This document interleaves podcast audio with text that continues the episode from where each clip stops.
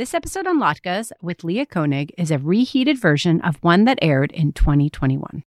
When Stacey, Megan, and I first recorded this podcast, the world was already a complicated place. But over the last month, it has felt even more complicated and, frankly, quite bleak at times. So before we jump into a lighthearted conversation about Hanukkah and latkes and family and holidays, we wanted to take a minute to acknowledge the heaviness of the moment, and I think most importantly, to send a signal of our hope into the world for peace.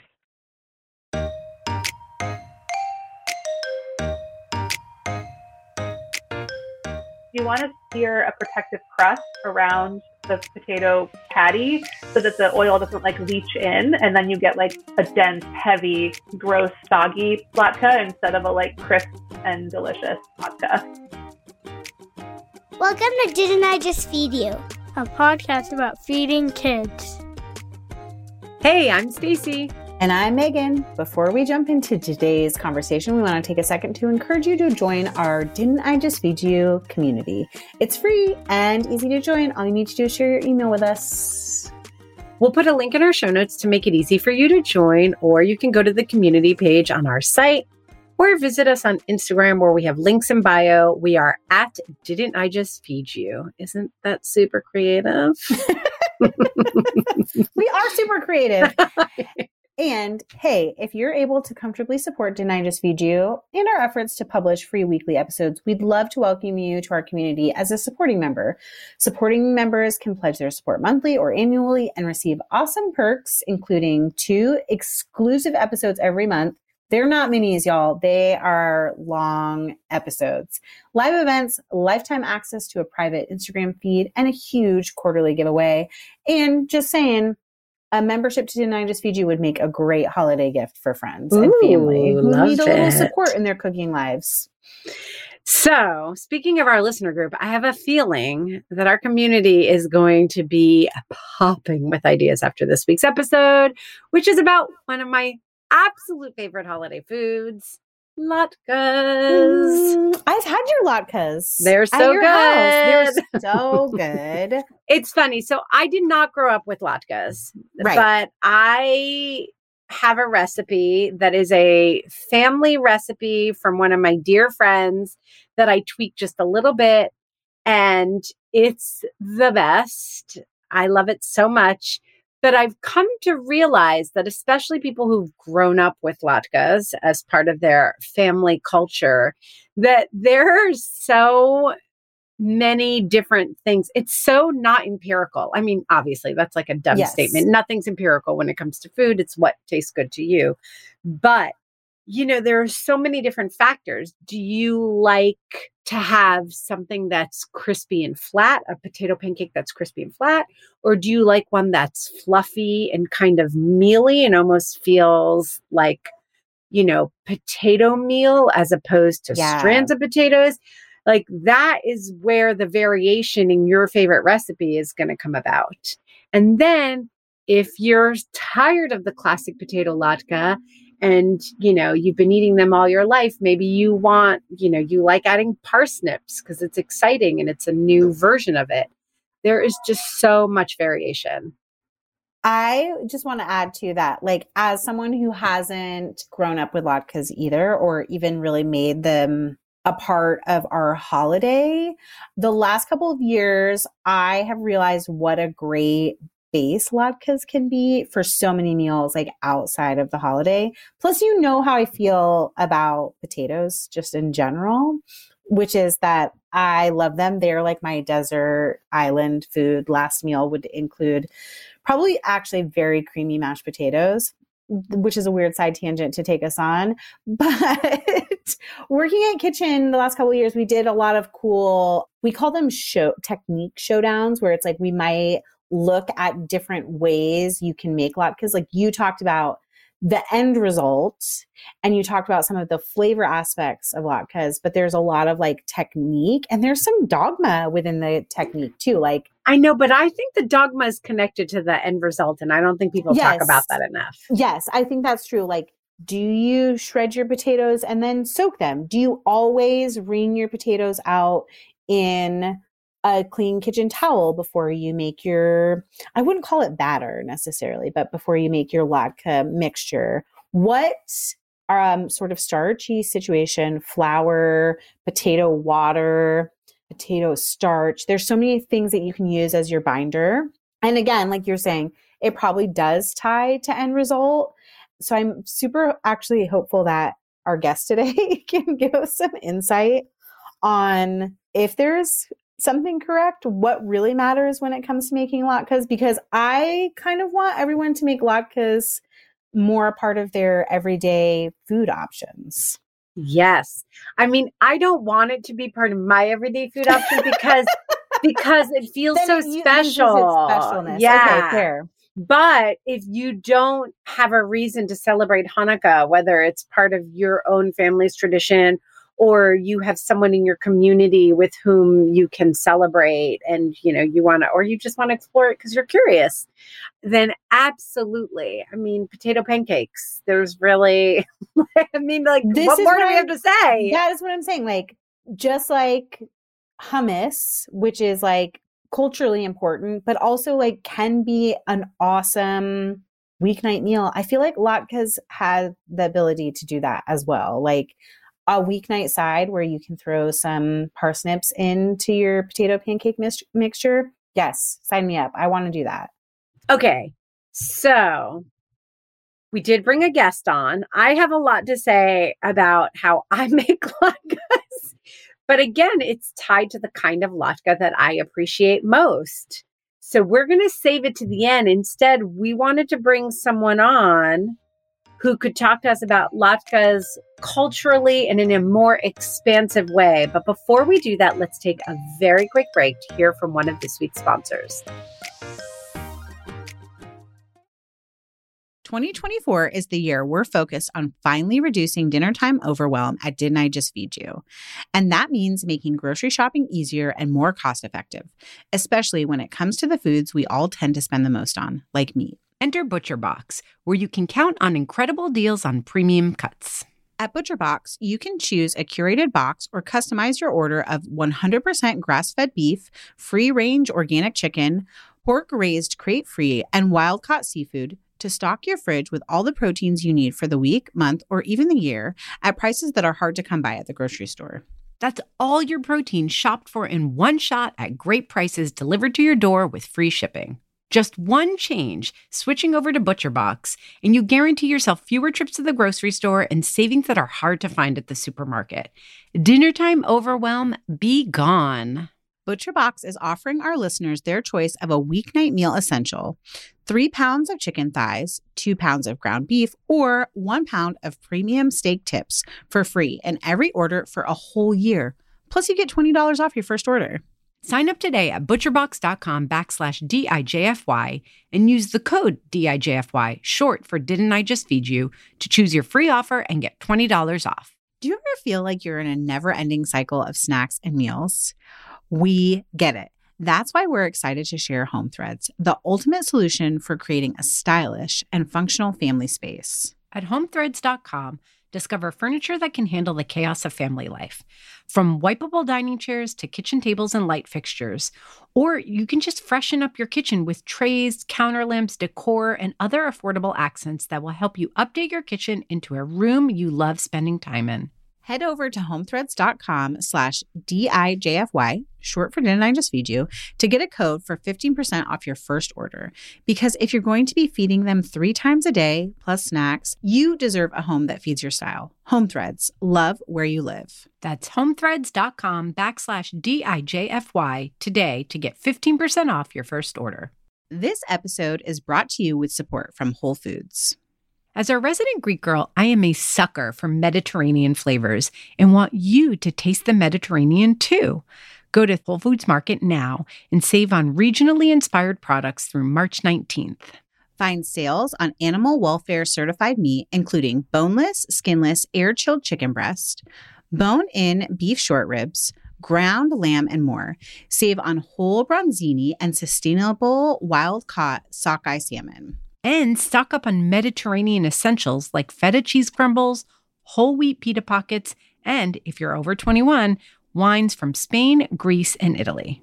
Grab your ingredients and experiment with family-friendly Mediterranean cuisine today. Think Greek-style ground lamb pitas, lemony oven-roasted chicken, or branzino, or Instant Pot short ribs braised in wine. All simple and delicious. Taste the Mediterranean now at Whole Foods Market. Leah Koenig is the author of 6 cookbooks, including The Jewish Cookbook and Modern Jewish Cooking. She is currently at work on her next book, which explores Rome's historic Jewish cuisine. Leah's writing and recipes can be found in the New York Times, New York Magazine, The Wall Street Journal, The Washington Post, Food & Wine, Epicurious, Food 52, and Tablet, among other publications. She also writes a fantastic weekly newsletter called The Jewish Table, which shares recipes and stories from the world of Jewish food. In addition to writing, Leah leads cooking demonstrations and workshops around the country and world. She lives in Brooklyn, New York with her husband and 2 children. Leah, we are so excited to have you here, especially me. I feel like I have this very special, meaningful connection to latkes, even though it isn't part of my pre-marriage personal history. So my husband is Jewish. He likes to call himself an atheist Jew. So he strongly identifies culturally as Jewish, but not religiously. So he didn't grow up, you know, he wasn't bar mitzvahed. Sometimes they would celebrate the high holy days, but they also celebrated Christmas. I come from a first generation Greek family. So for me, I'm also not religious, but being part of the Greek church is a way still today that Greek Americans tend to stay connected to each other and to find community.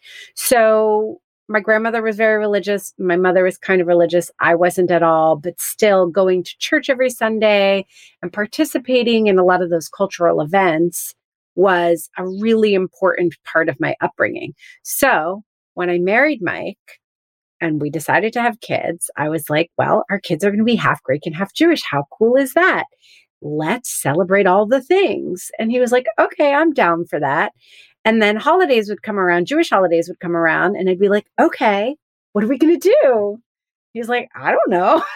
This is not how I grew up. And I would furiously research, and I have a lot of Jewish friends, and I would, score invites to their holidays so that I could learn. And I sort of jumped into a lot of these Jewish holiday traditions, but especially around food, given my professional backgrounds. And latkes just weirdly became something really important to me. And I think that there's 2 reasons why. One is that they're delicious.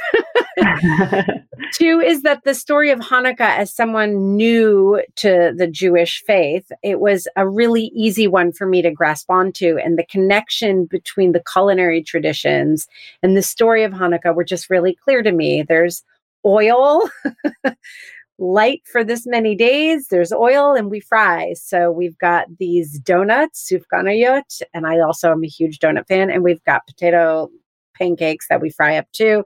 Like, it was just something really easy for me to grasp and to pass on to my kids, even in the absence of deep personal cultural knowledge.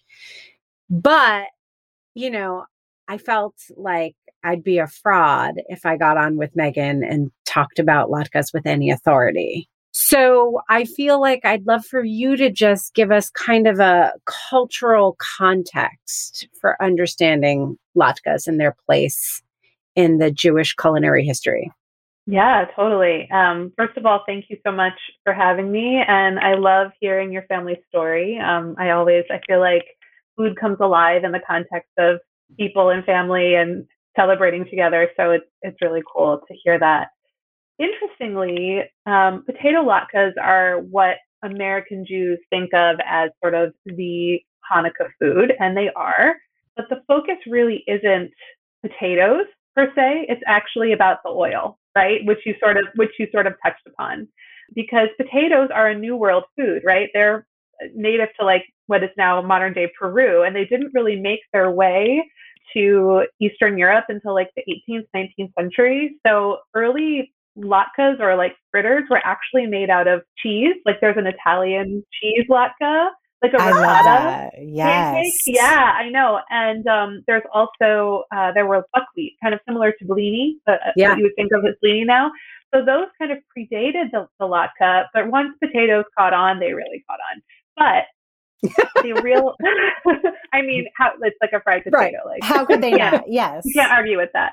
But so the story is really about the oil, and just super 160-second history lesson. The story of Hanukkah celebrates the rededication of the ancient temple in Jerusalem, which, funnily enough, was under siege by a Syrian Greek king named Antiochus, right? Who basically said, like, the Jews of the time couldn't practice their religion anymore and tried to, like, Hellenize the community. And that's actually one of the reasons why it stuck for us too, because I remember telling Isaac, my 14-year-old, you know, one of the first times he was old enough to hear the story, we'd repeat it every year. He was like, wait a minute.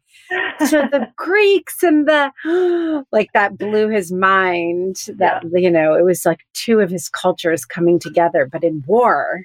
Yeah, totally. Totally. The thing that people have heard about are like the Maccabees, right? They were this sort of like small Judean army that ended up, you know, kind of underdog style, like defeating Antiochus's army. And they went back into the temple, which had been defaced, and all the, like, you know, menorahs and candelabras and stuff had been knocked over. And they were like, okay, we're going to take it back over. And they tried to find olive oil too, which is how you would light the candelabra, the menorah.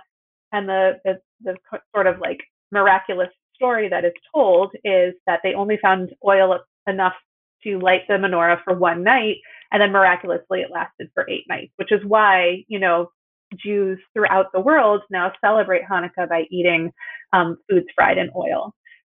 So potato latkes are my personal favorite expression of that, but there are many, many different types of kind of Hanukkah fritters around the world. Can you speak to those different types? I mean, my mind is blown even to think that there was a latke that was based on cheese or buckwheat, but what are some of the other latkes that would be eaten around the world? So there's a lot of donut-y type things. Stacey mentioned sufganiyot, which have become more popular in America in the last, I'd say, 20, 30 years. I didn't really grow up knowing much about them, but they are basically jelly donuts. Their history is that they were a Polish donut called ponczki. And when Polish Jews moved to the newly formed modern state of Israel, they brought them, and then the name changed to sufganiyot because it comes from the word, something that means sponge, which you can kind of think of the dough being like spongy and airy. So that's where the name comes from. So that's one. There's also a Moroccan fritter called Spenge, which I'm assuming is from the same like word root, but they're kind of like these freeform rustic donuts with a hole in the middle, but they're like drenched in like a sugar or honey syrup, and they're amazing. And then there's, in some Sephardi traditions, there's something called bimuelos, which are like little dough nuggets that are fried and also in like a syrup. So those are amazing. And then some Italian Jews actually fry chicken, which kind of blew my mind when I found that out, because I always think of fried chicken as being like, you know, Southern American cuisine, which it also is, but it has this like, you know, analogous tradition in Italy. So yeah, there's lots of others. A quick little like side note. Did you learn about that while researching your upcoming book? Thank you for asking that. Yeah. Yeah. So I'm working on a book about the food of Roman Jews right now, and not actually a Roman Jewish tradition. So no, Italian Jewish food is very regional, considering it's actually a pretty small number of people who are celebrating it. But no, I think it's more of like a Northern Italian thing. Because I'm excited about your upcoming book. Rome is one of my favorite cities in the whole world, and eating in what I was taught is called the Jewish ghetto part of the city is like some of the best food. And I remember the first time that Mike and I went to Rome and ate there, his mother, who speaks fluent Italian, she's a Jewish American, but learned Italian as an adult, and then started going to Italy every year just to, you know, exercise the language and be immersed. Like, would brought us to a couple of restaurants, and we had the most delicious food. Yeah, actually, Roman Jews kind of in practice celebrate Hanukkah all year round, because a lot of their cuisine, it's you know, cucina povera, like the poverty food, or like food that you make when you don't have a lot of money, for them was frying food in olive oil, because olive oil was so abundant there that like it was actually an inexpensive way to prep food. So they have, their most famous dish is the fried artichoke, karchio fiala giudia, which literally means like Jewish style artichoke. And it's like the leaves become like artichoke potato chips, and the inside is like this creamy, like artichokey, custardy center. And it's not a Hanukkah food. It's a everyday food, but it basically feels like Hanukkah when you eat them. Okay. So back to Hanukkah, back to latkes, potatoes. Now, throughout the Jewish diaspora, are potato latkes sort of the default, or does it depend on whether you're Ashkenazi or you're Sephardic? Like, what's the breakdown? What are people pulling out to make their latkes and Hanukkah around the world today? Yeah, no, potato latkes are specific to Ashkenazi cuisine. Okay. But because America, the American Jewish population is something like 80% Ashkenazi background, that's why it's like the one here. But if you go to like a Moroccan Jewish family or a Egyptian Jewish family or an Ethiopian Jewish family, they're not going to be making potato latkes.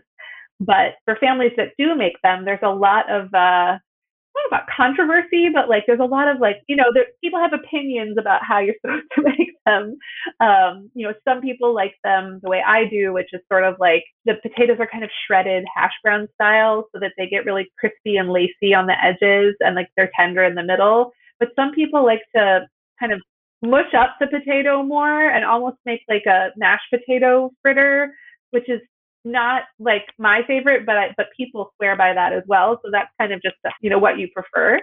So the most important thing when you're frying a potato latke, no matter like how you're starting with the potatoes, is you want to start with a oil with a high smoke point. So you're thinking like safflower oil, sunflower oil, grapeseed oil, anything that's kind of neutral and can get up to a high enough temperature, because you want to sear a protective crust around the potato patty so that the oil doesn't like leach in, and then you get like a dense, heavy, kind of like gross, soggy latke instead of a like crisp and delicious latke. That's kind of like frying 101, but it really makes a big difference with latkes. And I mean, for me, if I don't see that lacy, like potato shredded edge, it's like I'm immediately like, this is going to be good, because how can you go wrong? It's fried potato, but it's just not the same.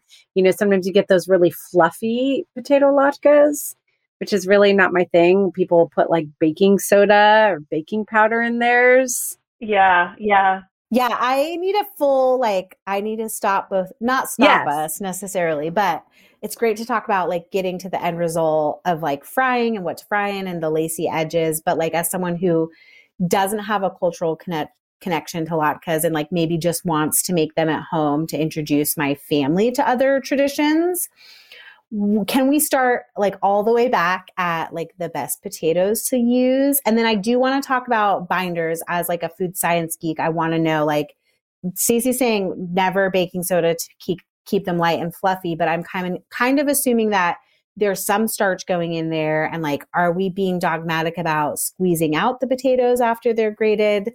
I'd love a walkthrough from either or both of you, or in collaboration. From Leah.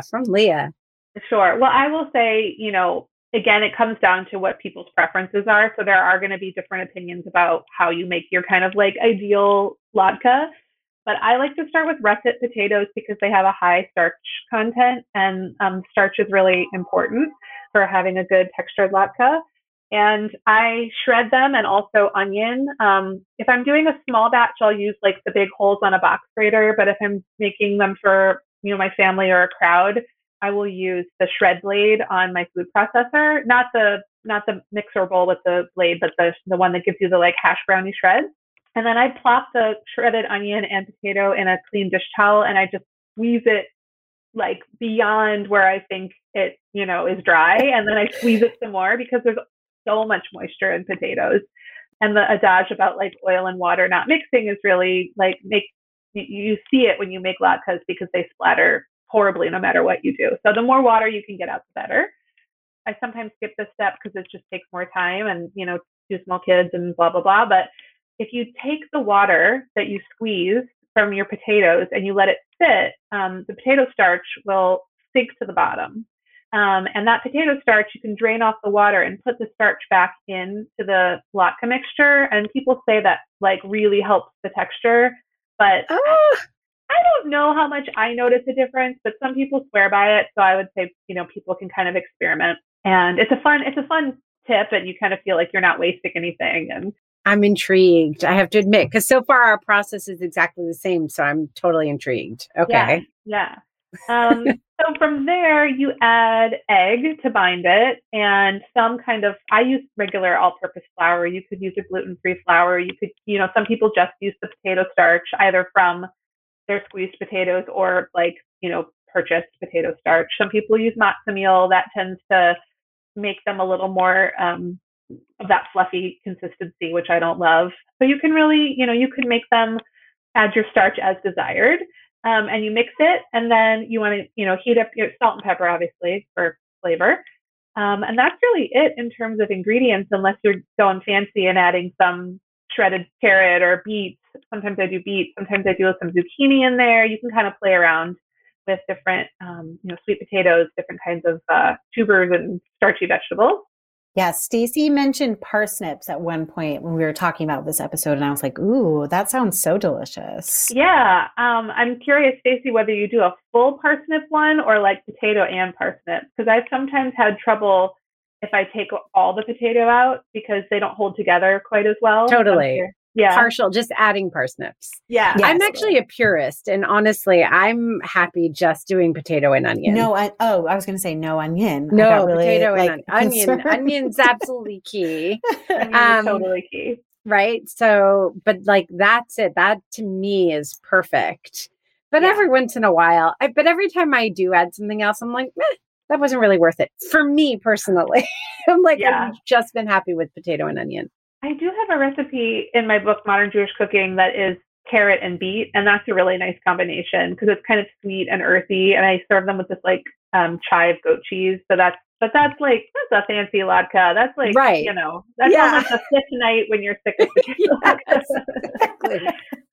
Okay. So you've got this potato mixture. Is that something that you can make ahead of time and like let chill out in the fridge, or you're making that like when the rest of dinner is kind of like resting, ready to serve? Latkes are not a great make-ahead food. Well, okay, let me step back. They're not a great make-ahead food to make the batter and then let that sit because of all the oxidation that happens. But what you can, some people say you can't reheat a latke. I actually think latkes reheat fairly well.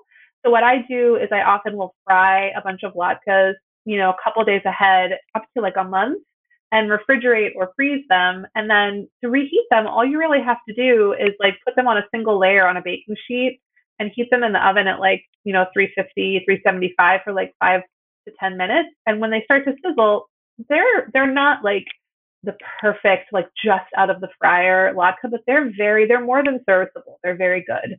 So I would say like, if people are feeling stressed about the fact that they have to get dinner on the table and fry like a bunch of latkes and be like a, you know, chained to the stove during dinner, you really can do some of it ahead. And I wonder if the air fryer changes that, because I just recently got one of those convection toaster oven air fryer situations, and I feel like that might do a good job this year. Yeah. I'd be curious to try it.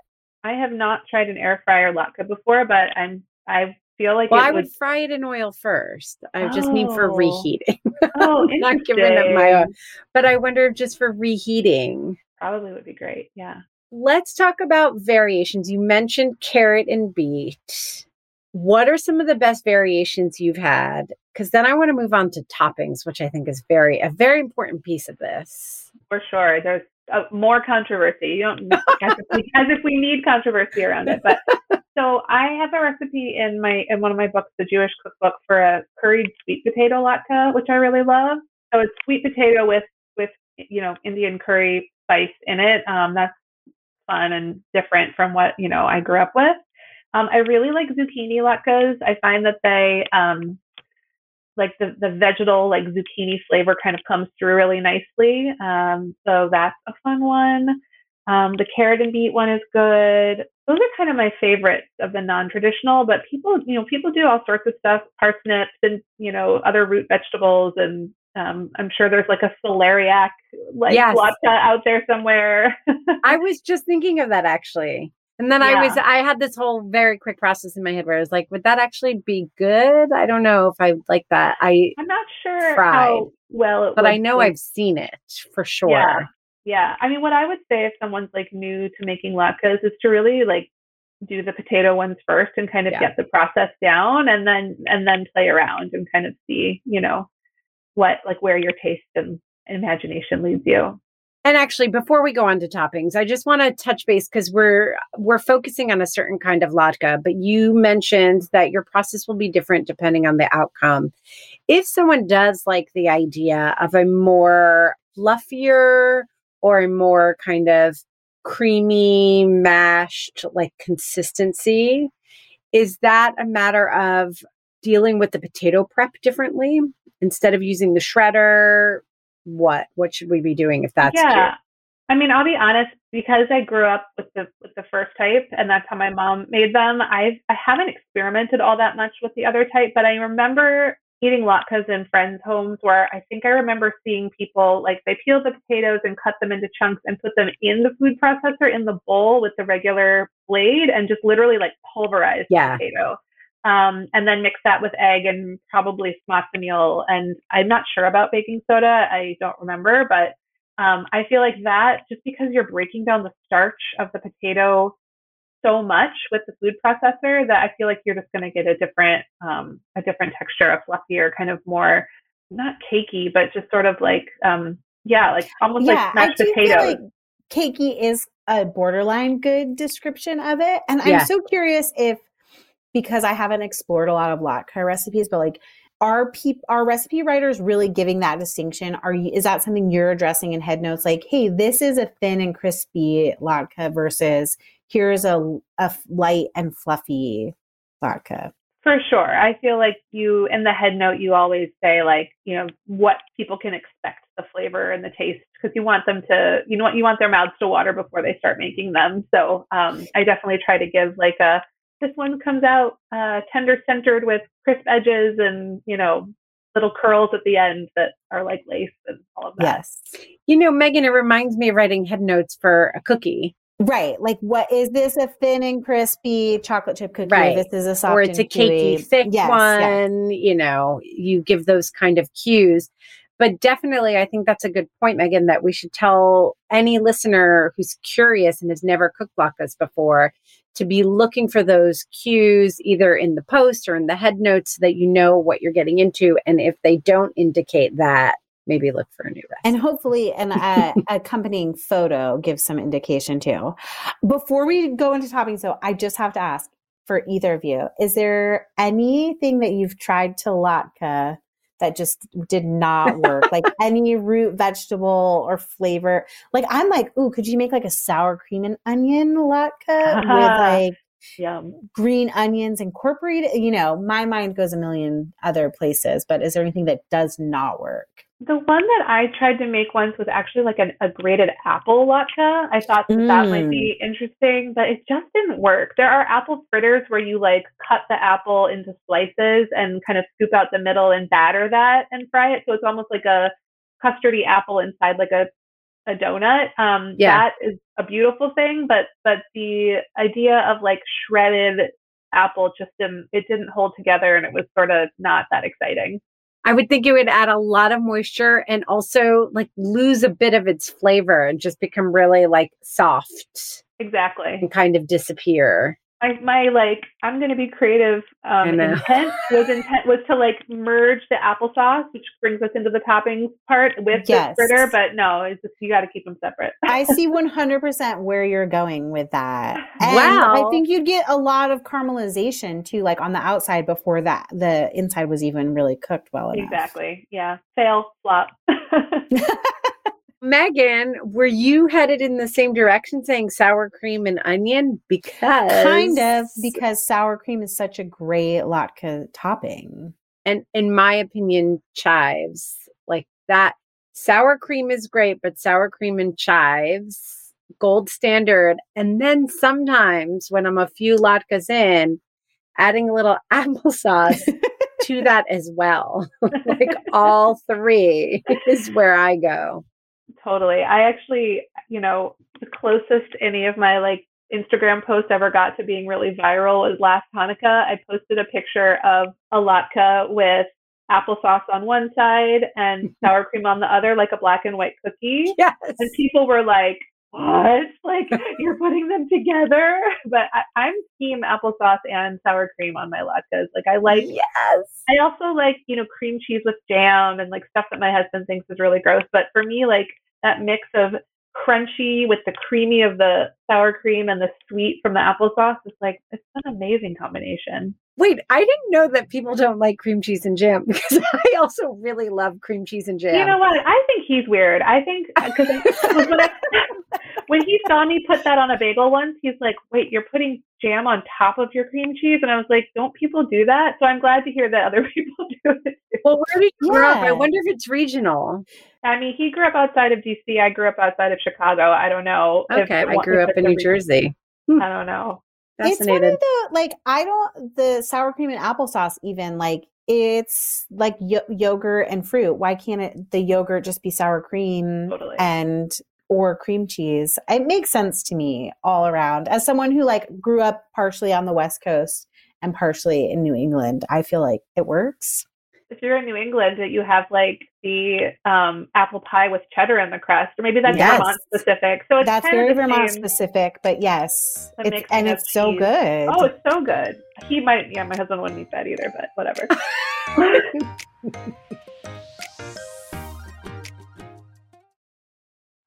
Armoire makes getting dressed easy with a clothing rental membership from Armoire. Build the perfect wardrobe with brands that are high quality, unique, and recommended just for you. Is anyone else struggling with what to wear these days? I've been pretty frustrated with getting dressed over the last few months as I've navigated body changes, and some days I quite literally have no idea what to wear. Enter Armoire. Armoire allows you to rent high-quality designer clothing for every occasion. When I signed up, I took a style quiz, and based on my preferences, they offered suggestions that would best match my life. I've been renting clothes from Armoire for a while now, and the more I rent, the more on point the suggestions get. Plus, you send what you wear back, which is a great way to try new styles without waste. Armoire also has such a fantastic range of options. Whether you're planning an outfit for a date night, packing for a conference, or maybe a family event, or just need some updated options for everyday life, you'll be the best-dressed person in the room without ever having to find time for an exhausting shopping day. Right now, Didn't I Just Feed You listeners can give Armoire a try and get up to 50% off their first month. That's up to $125 off. Just visit armoire.style/DIJFY. That is armoire.style, ARMOIRE.style/DIJFY to get up to 50% off your first month and never worry about what to wear again. Try Armoire today. Okay, besides the very traditional like sour cream and applesauce, what are other ways to top and or serve latkes? What I've seen a lot recently is kind of people building on the sour cream side and like draping like lox on top of that, or caviar. Like there's like the kind of, that's back to the blini side of things, like doing mini latkes with sour cream and like a little fish roe on top. That's really nice. I'm starting to see people do like pastrami on top of their latkes, which sounds, I mean, why not? Like it's like meat and potatoes go together really well. So why wouldn't you do that? In Modern Jewish Cooking, I have a recipe for like an apple chutney that's sort of like taking a cue from, you know, kind of an Indian flavor palette and like bringing it into the latke world. Mm. And that's really nice. It's like ginger and apple and various spices. I think there's cardamom and stuff like that. I haven't made them in a little while. So that's fun. But I mean, latkes are kind of a blank canvas. You could do like a salsa verde on top. You could do latkes with egg and cheese. You know, you could do like all sorts of stuff, like a bacon, egg and cheese minus the bacon plus the latke. Yes. Yes. You know? Oh my gosh, I'm so hungry now. I know. I really want latkes right now. That's so do I. I was also trying to make this connection that latkes could be fun family food outside of holidays too, because we talk a lot on Didn't I Just Feed You about like how fritters are just a great vehicle for vegetables, for leftovers. They're like an easy way to get in some protein or just like have a different side dish. Do you only eat latkes around holidays, or do you make them on a random Wednesday for your family? Well, as a recipe tester, I'm sure you guys know this, you end up making things out of season to have them ready for so sometimes we're eating latkes in July, but that's very specific. So there are a lot of Jewish foods that I really only eat around the holiday. Like one example would be hamantashen, the triangle cookies that you eat on Purim. Those for me, like, don't make sense outside, but I definitely eat latkes outside of the holiday. They're, you know, if I go to like a Jewish delicatessen, I'll often get like a side of latkes because they're just like, instead of having French fries. Because they're there. Yeah, because they're so delicious. They're there, and someone else made them for you. So they might be more delicious. The thing about latkes is, you know, it is a deep, like a, well, it's more of a shallow fry. It's like somewhere in between a deep and a shallow fry. So you do use a lot of oil. So like, I kind of have to have a special occasion. Like maybe I would make them for like a brunch or something, but I don't usually make them. If I'm going to fry outside of the holiday, I'm usually making like schnitzel, like chicken schnitzel or something that feels a little more main dishy. But I feel like if you like to fry food, like they're a great thing to make year round. I do like to fry food, which is a weird thing to say. I'm curious if either of you have any tips for making latke frying less messy, or is it something where you just like embrace the mess of it? Can you choose a different pan? I'm envisioning always that it's cast iron, like a big cast iron skillet that you're frying in, but please correct me. It can be. Mine isn't. Leah, what about you? How are you frying yours? I use an all-clad, like a aluminum pan. For me, when I use my cast iron, they burn more quickly. I don't know if my cast iron is just kind of a faulty one or something, but I like a aluminum or stainless steel pan. But a splatter screen is really key if you want to keep the oil off your walls, because they really do, no matter how much water you squeeze out, they sputter and, you know, kind of coat your whole like kitchen walls with oil. So a splatter screen is really key to keeping that at bay. I feel like our process is so identical that the recipe that I've been working off of, which is supposedly my dear friend's longtime family recipe. I'm like, is it, or did someone in her family grab a copy of Modern Jewish Cooking and pass this recipe off? Possible, but I think it's one of those things like a we were talking about chocolate chip cookies earlier, like over time and through the generations, like the best practices kind of just like come to the surface, you know, like I feel like, you know, people just have handed down what works, and latkes are so elemental. Like there's so few ingredients that technique really matters. So I think it's more just that like there's kind of a right way to make them, and a wrong way. So that's probably. I mean, maybe they have Modern Jewish Cooking. I don't know. I have both the recipe I've been using forever as it was originally given to me and your book. So I'm going to compare and make sure they're on the up and up. But I will say that also this idea that, you know, with a traditional food that's been made by so many people around the globe for so long, this idea that approximately, you know, we'll call it a right way, but of course there are variations, but that this right way kind of emerges, and that this right way is also really simple and isn't about, you know, I don't know, Megan, you were telling me that you once worked on a package for kitchen.com that, you know, had you guys testing out like all these wild techniques. Yeah, well, just those variables, like, is a box grater really better than the food processor? And that question ultimately comes down to like how many latkes are you making? But then there was like pulling out the starch tip of like the drained potato starch, like Leah was mentioning, versus like just using potato starch, whether to add baking soda or whether you should use like a combination of potato starch and all-purpose flour. But I also think there's something there to talk about an internet food media where it's like we kind of want to make something more complicated than it needs to be in order to create content. And I think like what both of you are saying is like, if you use the right potatoes, you drain them well, you add a little bit of egg and a little bit of starch and you season it well and use like a high smoke point oil, then you kind of can't mess it up. It's going to be great. And then it's going to be muscle memory, like doing it that same way every year or every holiday. And then adjusting that based on your taste. You know, if you like a little more onion, a little less onion. I actually have taken to adding a little bit of white pepper to my potato mixture. I jotted down at some point in the show notes, we'll put it. I jotted down the amount, but like I just was experimenting one year and I was like, oh, that's kind of nice. There's a little something in the background. You can't even really detect it, but it gives it a little bit of a warmer spice than black pepper, but just kind of in the background. But yeah, like flour, potato, onion, oil.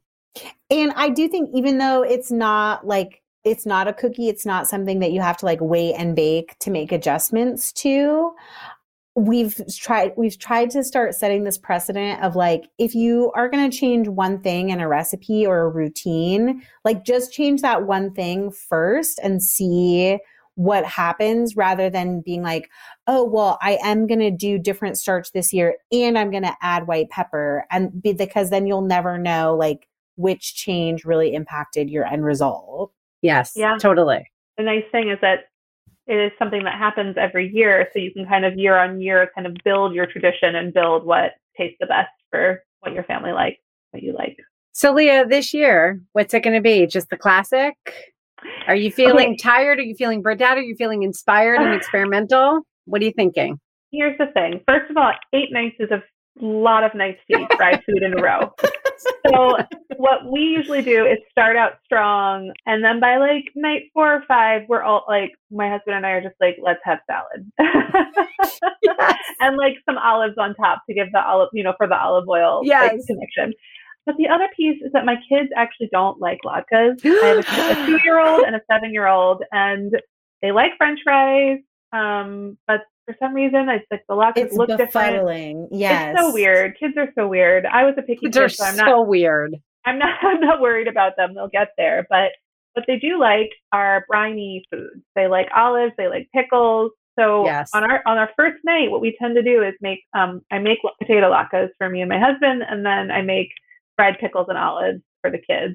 So Those are not traditional, but they are fun. It's like bringing the county fair to our house. Yes.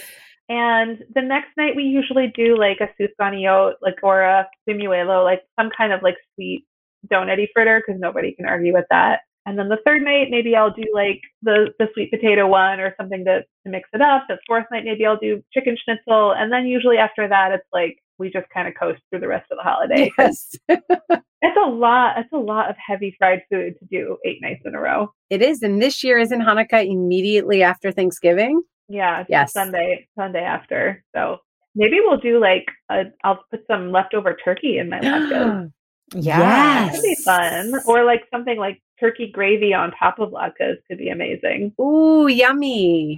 Like stuffing, like a, you know, turkey and gravy. I wonder if there's a stuffing connection somewhere there. Leftover stuffing fritters would be amazing. They would be amazing. They wouldn't be. But I would still eat them. I would eat them. Stacey, what about you? What's your latke tradition at home with the boys? So Hanukkah, I started with my story and I'll end with the end of the story, which is that my boys are 11 and 14, so we've been parenting for years now.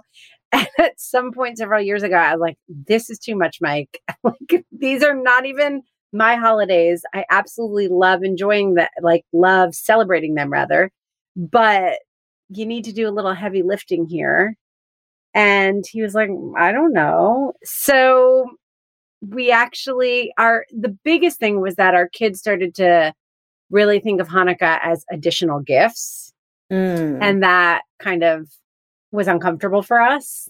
So we were like, okay, you know, it's up to dad. Dad's going to decide how we want to celebrate this. So we light candles every single night. And at some point in the 8 nights, depending on where Hanukkah falls in the calendar and, you know, how busy we are and what works with our schedule, I'll do one big dinner that really centers around the latkes because that's what my kids like.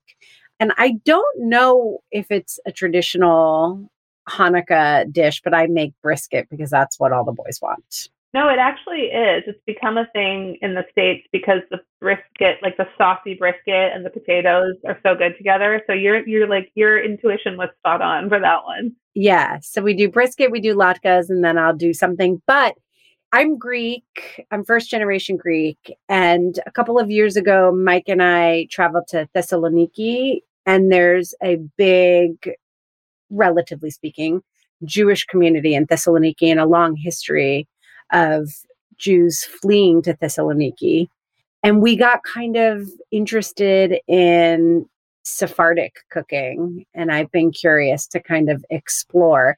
But every time I think I'm going to do that, everybody's like, but you're going to make that one brisket recipe and those latkes, right? Like that's what they want.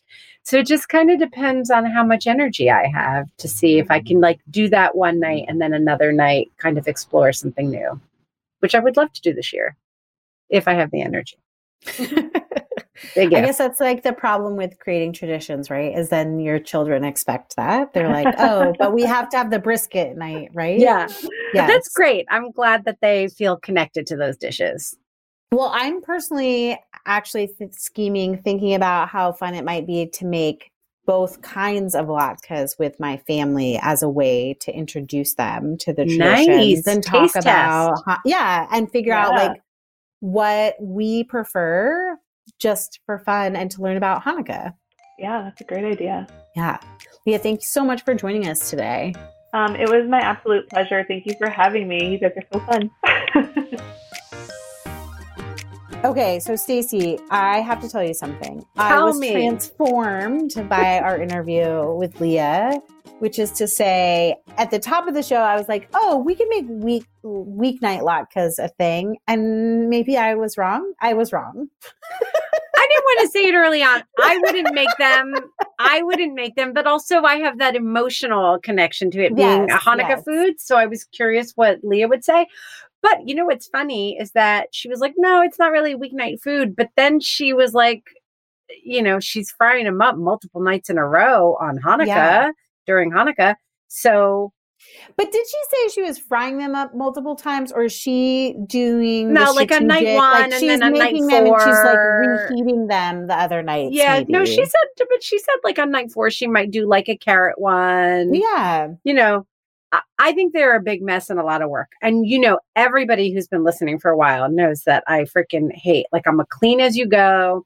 When you leave my kitchen at night, when I go to bed, it's clean. Like, yeah, I wipe down the stove. Everything's away. Like it has to be that way for my sanity. So it says a lot for me to say this, but latkes are one of those things where you just get in the process. Like part of what I like about making brisket to go with latkes is that brisket's really easy to make ahead. Very hands off. Yeah. So that I just like, I've either made it ahead or it's in the last, you know, 30, 40 minutes of cooking on a low heat. It's just going so that when everybody comes down, I usually have, just like some people do with pancakes, I don't bother, but you know, I have the stove on the absolute lowest heat setting. I have half of them made and I call the kids down and they're kind of setting the table and bustling around and like checking out what's going on in my pan as I make the second half of the latkes. And I just know that it's going to kind of like be messy and a little bit on the fly. Yeah. And then once they're done, I get those on the table so that half are like fresh out of the fryer, half are fairly fresh out of the fryer, but they've been warming for a little while. And then like just pull the brisket off the oven and a salad and like dig in. Yes. That's sort of my process, but it's messy. I think that's like a really good bird's eye view of what the process is like and how to incorporate it into like a big holiday meal. I also just need to say, I can't believe I don't own a splatter screen. I can't either. For someone who's like, I like little gadgety things as much as I say that I'm like a minimalist, I think even like unitasker kind of tools I would totally use. And like we fry a lot. I make a lot of fritters in the summertime, like zucchini fritters. I'm thinking of like pancakes and frying tofu. Do you deep fry your fritters? No, just okay. Like a lot. It's like a shallow pan fry. Like we did not get into this with Leah maybe as much as we should have, but I think there's something where you need enough oil so that the like edges of the latke or the fritter are sort of covered, but you still like deep frying them would make them not as good inside. Like they lose their texture because they kind of steam in the oil instead of get crispy all around. So my zucchini, what I call fritters, are actually more like zucchini pancakes. Yes. Where I do, it's a heavy slick of oil, but it's not like when I fry a latke, which is like, you know, I don't know, like a couple of inches. Yeah. In a wide, shallow, high-sided pan. Versus when I fry chicken, where I'm going, you know, 3 or 4 inches up at least in a pot. Yeah. And I have my like thermometer and the whole setup. But really the only things that I use my splatter guard for are latkes and are the fried chicken. That's the only things that I fry. Yeah. And even just that alone is worth it. Man, I'll fry tofu on a weeknight. I'll fry like... Really? And like you'll shallow fry it and like do... I mean, wow. I feel like there's a meme here. I haven't figured out what it is yet. Like... It's you and frying. What level of sad are you on a weeknight and like to how much oil you're frying your food?